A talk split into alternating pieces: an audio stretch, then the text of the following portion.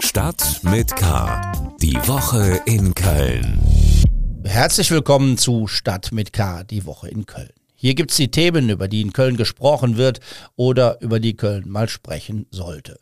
So wird im Ratsbündnis darüber diskutiert, die Zahl der Anwohnerparkausweise zu begrenzen. Bündnispartner Volt will sogar, dass überhaupt keine Ausweise mehr ausgegeben werden. Das wäre ein sehr gravierender Einschnitt, wenn nicht gleichzeitig andere Parkmöglichkeiten als Ersatz geschaffen werden. Dazu gleich mehr. Mein Name ist Helmut Frankenberg und das sind weitere Themen der Episode 342 von Stadt mit K, die Woche in Köln. Erzbischof vor Gericht, wie man sich zum Küchenjunge in der Gerüchteküche schrumpft. Der FC in Not. Harte FIFA-Strafe macht alle Personalplanungen zunichte. Kreidezeit in Kalk. Dinosaurier ziehen ins Odysseum ein. Thema der Woche. Die Schonzeit ist vorbei. Das, was seit längerem als verabredet gilt und ein Jahr wegen der hohen Energiekosten verschoben wurde, soll nun zu Beginn des nächsten Jahres umgesetzt werden. Über 61.000 Kölner und Kölnerinnen droht eine deutliche Mehrbelastung. So viele sind nämlich zurzeit im Besitz eines Anwohnerparkausweises. Und dieser soll ab 2024 deutlich teurer werden. Wir haben ein paar Meinungen auf der Straße gesammelt. Also ich finde, es gibt sowieso zu viele Autos in Städten. Insofern ist es vielleicht ein Anreiz, dass man alternative Verkehrsmittel nutzt. Insofern finde ich das eigentlich gar nicht so schlecht. Angesichts der hohen Mieten finde ich es ein bisschen unverschämt, dann auch noch so viel fürs Parken hier zu nehmen, weil wo sollen die Leute denn hin mit ihren Autos?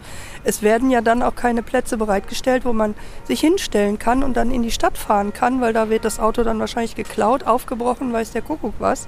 Wir haben, die Anwohner hier haben keine Möglichkeit, es anders zu machen. Und das dann zu verteuern, nee, halte ich nicht für klug. Um als Anwohner einfach mehr Lebensqualität im Viertel zu haben, äh, finde ich schon wichtig, äh, dass auch angemessen dafür gezahlt wird, äh, dass das Parkraum belegt wird oder dass das Raum im öffentlichen Raum für, für Autos bereitgestellt wird. Der Anwohnerparkschein ist Geldmacherei, weil kein Autofahrer findet deswegen einen Parkplatz. Also es ist wirklich nur Geldschneiderei, tatsächlich. Ich persönlich fahre kein Auto, aber ich denke, dass äh, es schon Sinn macht, in den Städten mehr Platz für Fußgänger zu machen. Ich finde das ziemlich überzogen. Äh, irgendwo müssen die Autos auch hin. Ja, das ist jetzt entgegen dem Trend der autofreien Stadt, aber ähm, es ist nun mal leider so, wie es ist. Irgendwo müssen die Autos hin und ich finde es dann tatsächlich überzogen, dass die Kosten also so in die Höhe gehen sollen. Weil ich denke jetzt auch an die Leute, für die das also einen Einschnitt ins Portemonnaie bedeutet. Ja, also ich bin erstmal, äh, finde ich das gut, wenn ähm, Parken teurer wird, weil das ist jetzt schon seit ziemlich vielen Jahrzehnten relativ gleichbleibend geblieben und nimmt natürlich auch relativ viel Platz vom Raum weg, den die Stadt eigentlich zur Verfügung hat zum Leben. Und ja, sag mal, 80 Prozent der Stadt ist sowieso schon von Straßen aufgebraucht. Und ähm, ja, gerne weniger Parkplätze, höhere Parkgebühren und dafür mehr Mehrwert für die Leute, die hier hohe Mieten zahlen, um hier zu leben. Ähm, ich glaube, grundsätzlich ist es schon äh, Wucher. Aber auf der anderen Seite, ähm, es gibt einfach Menschen, die in der Stadt wohnen, die unbedingt auf ihr Auto angewiesen sind, weil sie vielleicht nicht in der Stadt arbeiten, sondern irgendwo hin müssen. Familien mit Kindern, die eigentlich immer ein Auto brauchen fast. Ähm, da finde ich das schon ziemlich dreist. Auf der anderen Seite, ich selbst als Nicht-Autofahrerin und äh, immer mit dem Fahrrad unterwegs bin oder mit diesen Leihrollern, ähm, finde es ja auf der anderen Seite eigentlich ganz gut, wenn weniger Autos in der Stadt wären. Aber die, die wirklich nicht darauf verzichten können und Anwohner sind, ah, da finde ich das schon, ist eh schon alles teurer geworden. Und das noch obendrauf finde ich schon, nee, finde ich trotzdem nicht so fair. Ein sehr buntes Meinungsbild zusammengetragen von Laura Ostender. Zurzeit kostet das Anwohnerparken 30 Euro pro Jahr. Das findet nicht nur die Oberbürgermeisterin Henriette Reker lächerlich. Schließlich geht es um die Nutzung des öffentlichen Raums, der allen gehört. Und wenn man diesen Preis fürs Anwohnerparken auf den genutzten Quadratmeter umrechnet, macht das weniger als ein Cent pro Werktag und Quadratmeter. Das ist ausgesprochen billig. Und wer schon mal ein Straßenfest veranstaltet hat, einen Container für Bauschutt am Straßenrand brauchte oder einen Flohmarktstand irgendwo aufgebaut hat, der weiß, dass das alles deutlich teurer ist als dieses Anwohnerparken. Trotzdem, für die Betroffenen ist es natürlich schmerzhaft. Im Studio begrüße ich meinen Kollegen Matthias Hendorf aus der Lokalredaktion des Kölner Stadtanzeiger. Matthias, über welche Beträge reden wir denn? Wie teuer soll es denn werden? Das ist die ganz große Frage, die vermutlich alle 61.000 Besitzer dieser Anwohnerparkausweise umtreibt, weil bislang sind es eben die 30 Euro im Jahr, was sehr, sehr wenig ist. Das ist auch noch nicht mal die, äh, die Kosten für etwas, sondern das sind die reine Bearbeitungsgebühr. Das heißt, man bezahlt eigentlich für den Parkplatz gar nichts. Wie viel es jetzt werden soll, ist unklar. Es surte immer so 600 Euro jährlich, auch mal als Maximalsumme durch den Raum. Das wird es nicht werden. Wie viel es jetzt am Ende wird, Tja, da kommt jetzt bald die Vorlage der Verwaltung und dann sehen wir, wie viel das wird. Es gibt ja Städte, in denen es das schon gibt. Kann man so Vergleichspreise mal nennen, an denen sich Köln orientieren könnte? Ja, das kann man. Unter anderem in Bonn kostet es aktuell dann 180 Euro, in Neuss sind es 120 und in Düsseldorf gibt es drei äh, verschiedene Zonen und da sind es 360 Euro. In Freiburg gibt es ein Modell, was nach der Länge des Autos sich richtet. Also generell kostet es 360 Euro. Ist es kürzer als 4,21 Meter, kostet es 240 Euro im Jahr. Ist es länger als 4,70 Meter, kostet es dann 480 Euro in Freiburg. Also sind Staffelungen denkbar? Ist denn auch möglich, dass es Vergünstigungen gibt für Menschen mit geringem Einkommen oder für Familien?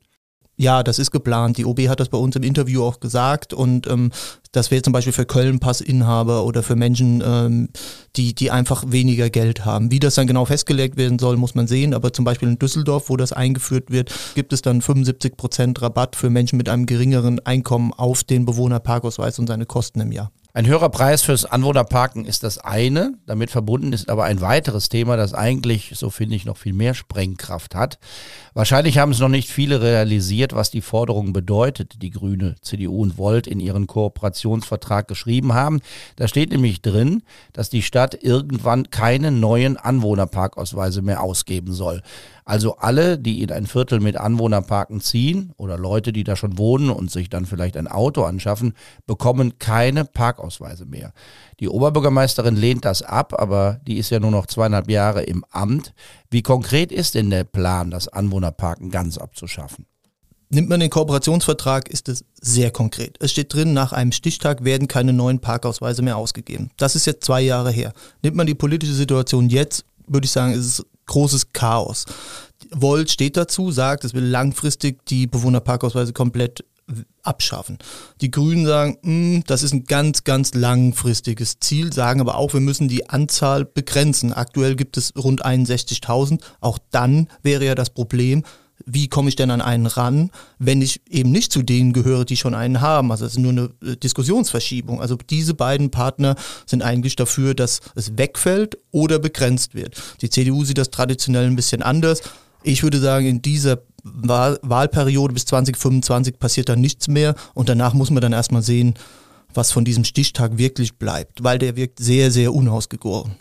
Wäre ein schönes Wahlkampfthema ne, für die nächste Kommunalwahl. Auf jeden Fall dass es, äh, dass es schön ist, wenn weniger parkende Autos am Straßenrand stehen. Das ist, glaube ich, äh, unbestritten. Aber irgendwo müssen die Menschen, die ein Auto haben, ja das hinstellen. Was ist denn die Alternative zum Anwohnerparken auf der Straße oder gehen wollt und die Grünen einfach davon aus, dass man durch unappetitliche Maßnahmen den Leuten das Auto verderben wird? Ich glaube, das ist ein Teil der Wahrheit, den du da ausgesprochen hast. Und der andere ist, ähm, dass die Stadtverwaltung auf Wunsch des Bündnisses einen Masterplan Parken erstellen soll. Das ist der, wieder mal der nächste Masterplan. Und ähm, da ist unter anderem die Rede davon, dass die Parkplätze von Autohäusern angefragt werden sollen oder die Parkhäuser von großen Shopping-Malls, ob man die nicht öffnen kann. Das ist bislang noch nicht passiert. Also der Masterplan wird noch erarbeitet. Und das nächste wäre, dass man Quartiersgaragen baut. Das Thema kommt seit Jahren, aber kaum voran. Deswegen die Alternativen, naja, da sieht es nicht so gut mit aus. Herzlichen Dank, Matthias Hendorf, zur Zukunft des Anwohnerparkens in Köln. Ein Erzbischof im Zeugenstand, so etwas gibt's nicht alle Tage. In mehreren Prozessen wird über den Umgang der Kirche mit ihren Missbrauchsskandalen gesprochen. Wer wusste was wann? Das ist die zentrale Frage. Wie ging man mit Priestern um, denen sexueller Missbrauch vorgeworfen wurde? In dieser Woche war Kardinal Wölki nicht der Beschuldigte, er war Kläger. Und als solcher stellte er sich den Fragen des Richters und natürlich auch des Beklagten. Das ist in diesem Fall die Bild-Zeitung bzw. ihr Chefreporter Nikolaus Habusch. Wölki wehrt sich gegen die Behauptung, dass er vor der Beförderung eines Priesters dessen Personalakte gekannt habe. Und so habe er auch nichts von Missbrauchsvorwürfen wissen können. Ihm seien nur ein paar Gerüchte bekannt gewesen und an denen, so Wölki, sei nichts dran. Im Studio ist mein Kollege Joachim Frank, der im Landgericht dabei war. Er hat nach dem Auftritt Wölkis vor Gericht ein plakatives Fazit gezogen. Der Erzbischof von Köln habe sich vor Gericht zum Küchenjunge in der Gerüchteküche geschrumpft. Das ist ein deutliches Urteil. Wie schrumpft man sich denn zum Küchenjunge der Gerüchteküche? Ganz einfach, indem man Verantwortung immer so definiert, äh, dass man sie selbst nicht hat, sondern die anderen. Anderthalb Stunden lang ging es vor dem Landgericht Köln darüber, was hat der Kardinal gewusst, als er diesen Priester in eine leitende Stellung befördert hat. Und er hat sich darauf zurückgezogen, das seien immer nur Gerüchte gewesen. Er habe dann zwar ein paar Mal nachgefragt und dann hätten ihm die Verantwortlichen immer wieder versichert, nur Gerüchte, nur Gerüchte. Aber er hätte sich sehr leicht durch einen Blick in Akten oder durch Vergewisserung darüber kundig machen können, was ist denn nun Gerücht und was ist Fakt wenn er das nicht getan hat, sich dann immer nur auf die anderen zu verlassen und sich jetzt in seiner Verantwortung vor Gericht auch noch darauf zu berufen, dass ich eigentlich damit gar nichts zu tun habe, äh, das finde ich ist eine Schrumpfung. Äh, und zwar zu jemandem, der dann in der Gerüchteküche offenbar selber nicht mehr durchblickt. Er hat ja in dem Prozess auch gesagt, dass er bis heute noch nicht in die Akten reingeguckt ja, hat. Das war so ein Moment, wo man das Gefühl hatte, da fällt selbst dem Richter die Kinnlade runter. Äh, der hat dann auch so entgeisterte Nachfragen gestellt, wie jetzt, äh, Sie greifen einen Bericht an aus einer Zeitung, in dem der Vermerk, den Sie angeblich nicht gekannt haben wollen, abgebildet war und sagen immer noch, ich habe den nie gesehen.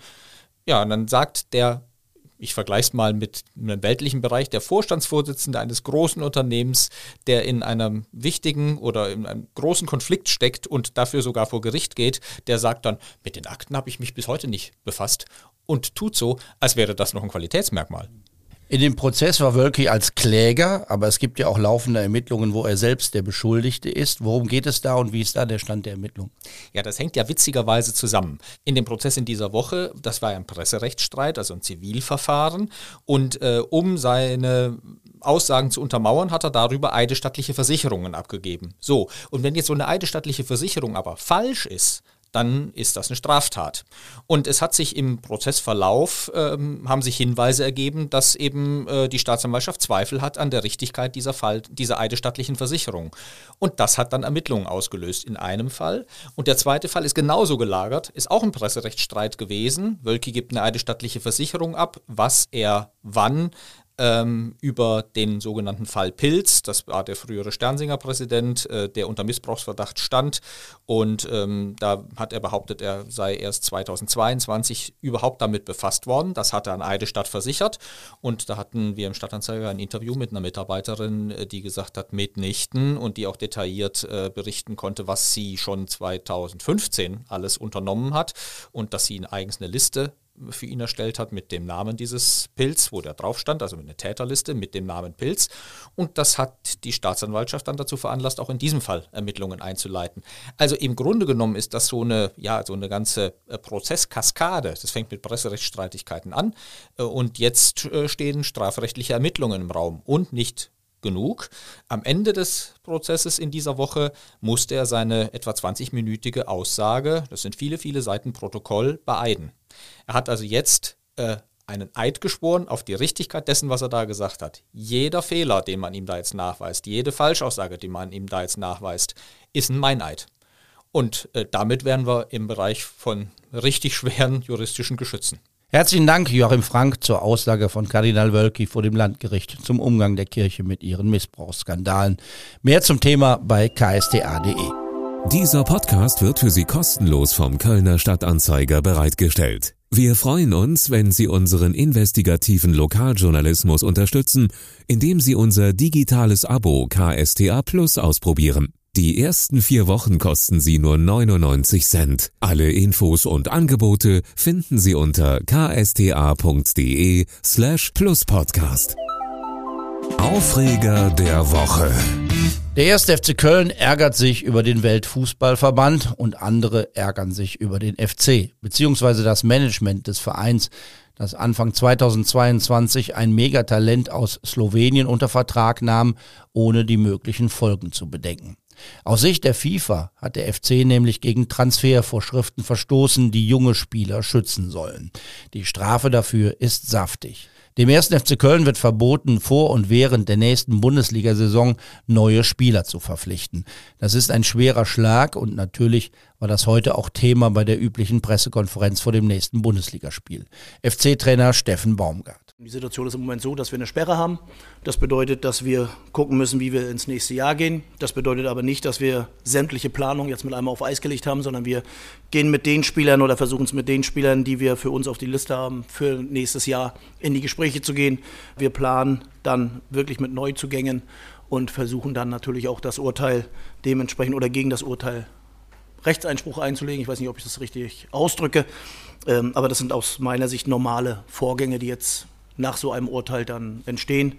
Man plant also erst einmal so weiter, als wenn es das Urteil nicht geben würde. Der Verein geht beim Internationalen Sportgerichtshof in Berufung und verbindet das mit der Hoffnung, dass bis zu einer Entscheidung dort die harte Strafe zumindest erst einmal ausgesetzt wird.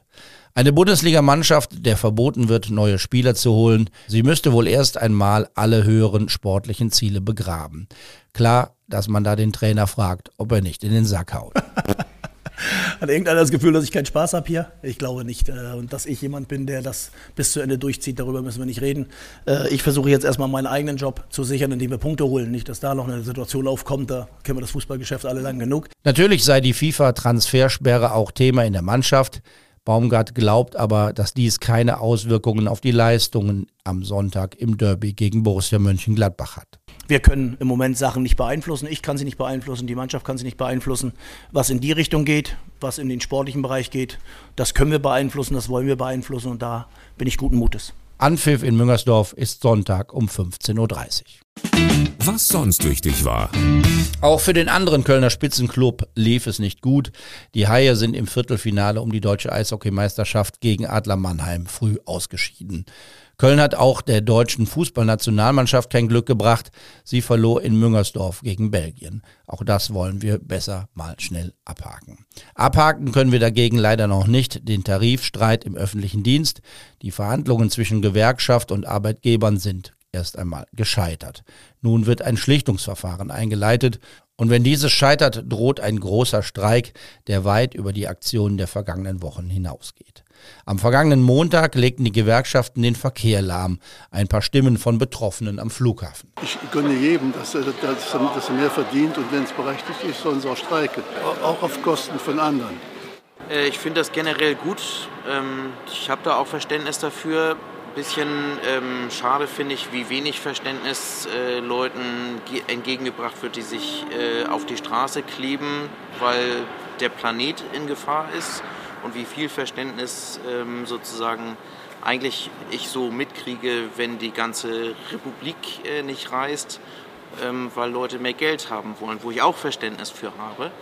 Ähm, aber ich finde, da wird mit ein bisschen zweierlei Maß gemessen. Eigentlich wäre ich mit dem Zug zurückgefahren heute. Mhm. Ähm, ja, das ist jetzt ausgefallen und jetzt fahre ich mit einer Mitfahrgelegenheit.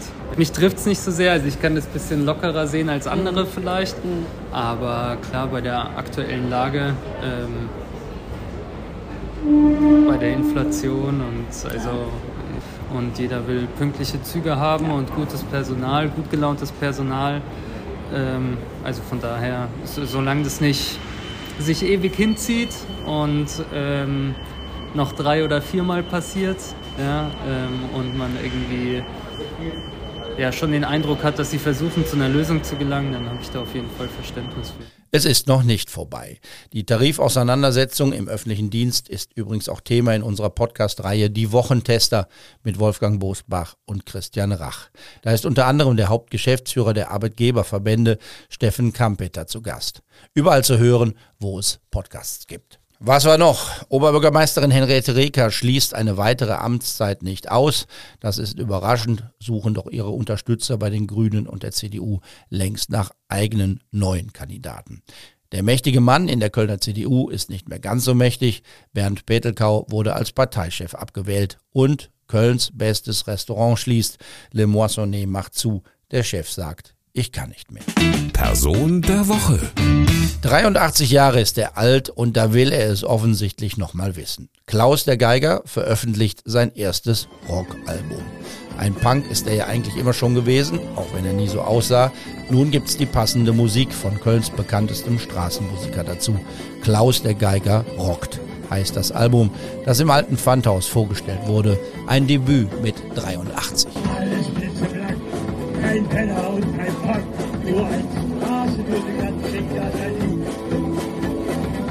Klaus von Brochem, so heißt er eigentlich, hat Lieder, die er einst in der Fußgängerzone gesungen und manchmal auch geschrien hat, neu aufgenommen. Aber es gibt auch ein paar aktuelle Lieder. So hat er ein Lied der Fridays for Future Generation gewidmet, wie er sagte, zu der fühle er sich hingezogen. Klaus der Geiger, der nicht müde werdende Streiter für eine bessere Welt.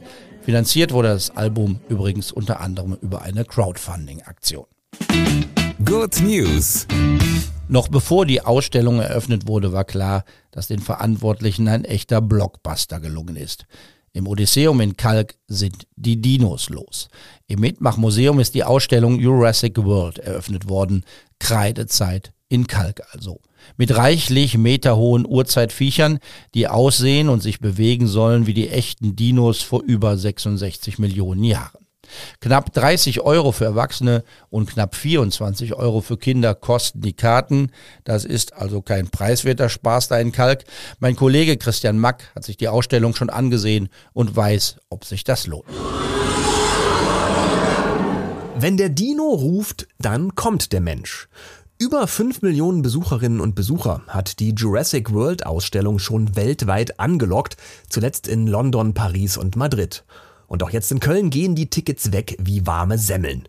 Über 90.000 verkaufte Karten hatte sich Veranstalter Andreas Waschk schon vor Eröffnung freuen können. Da wissen wir gar nicht, wie uns geschieht. Das hatten wir noch niemals und solche Nachfragen. Selbst die Ausstellungen zu Star Wars und Harry Potter im Odysseum waren nicht so erfolgreich. Aber ist der Hype berechtigt? Nachdem ich einmal durch war mit der Dino-Ausstellung und durchgeatmet habe, muss ich sagen, ja, das, was hier an hydraulisch gesteuerten, realistisch aussehenden Riesendinos aufgefahren wird, ist schon echt beeindruckend. Wer die Filme, Serien, Lego-Sets und Spiele kennt und liebt, der wird hier in eine tolle Nachbildung der Jurassic World förmlich hineingezogen. Eine Mischung aus Filmkulisse, Dino-Streichelzoo und Gruselattraktion ist das und das Ganze funktioniert generationenübergreifend. Denn 30 Jahre alt ist die erste Jurassic Park-Verfilmung und wen damals schon als Kind das Dino-Fieber gepackt hat, der geht auch heute als Mama und als Papa jetzt bestimmt gerne mit dem Nachwuchs in die Jurassic World Ausstellung. Stichwort Nachwuchs. Die Kids der 5b vom Kölner Hansa-Gymnasium waren mit die ersten, die die Ausstellung sehen durften und die waren danach alle happy. Manche Dinos sahen halt sehr lebensecht aus, wie der T-Rex zum Beispiel. Das fand ich auch cool. Oder wie der T-Rex auch die Lampe umgestoßen hat, das sah auch irgendwie cool. Und da habe ich mich auch ein bisschen gegruselt. Ich habe den ersten Film von Jurassic World gesehen, der war auch ganz cool. Und man hat schon viele Ähnlichkeiten gesehen, auf jeden Fall. Also mir hat das mit, am Ende mit den T-Rex besonders gut gefallen, weil, de, äh, weil das war einfach spannend zu sehen, wie groß der dann war. Selbst in künstlicher Dino-Kacke darf man in der Ausstellung nach Herzenslust rumwühlen oder im Sand nach Dino-Knochen buddeln. Die heimlichen Stars neben den großen und lauten Robotersauriern sind aber die knuffigen kleinen Babysaurier, die von Parkrangern herumgetragen werden und die man sogar streicheln darf. Köln ist ab jetzt also um eine Attraktion reicher und weil die Nachfrage schon jetzt so groß ist, haben sich die Macher entschieden, die Ausstellung bis zum Ende der Sommerferien zu verlängern. Das war's für heute. Allen, für die die Osterferien beginnen, wünsche ich schöne freie Tage. Mein Name ist Helmut Frankenberg. Eine neue Folge von Stadt mit K, die Woche in Köln, gibt's immer Freitagnachmittag. Also sage ich Tschüss bis Karfreitag. Bleibt wachsam, aber bitte auch gelassen. Stadt mit K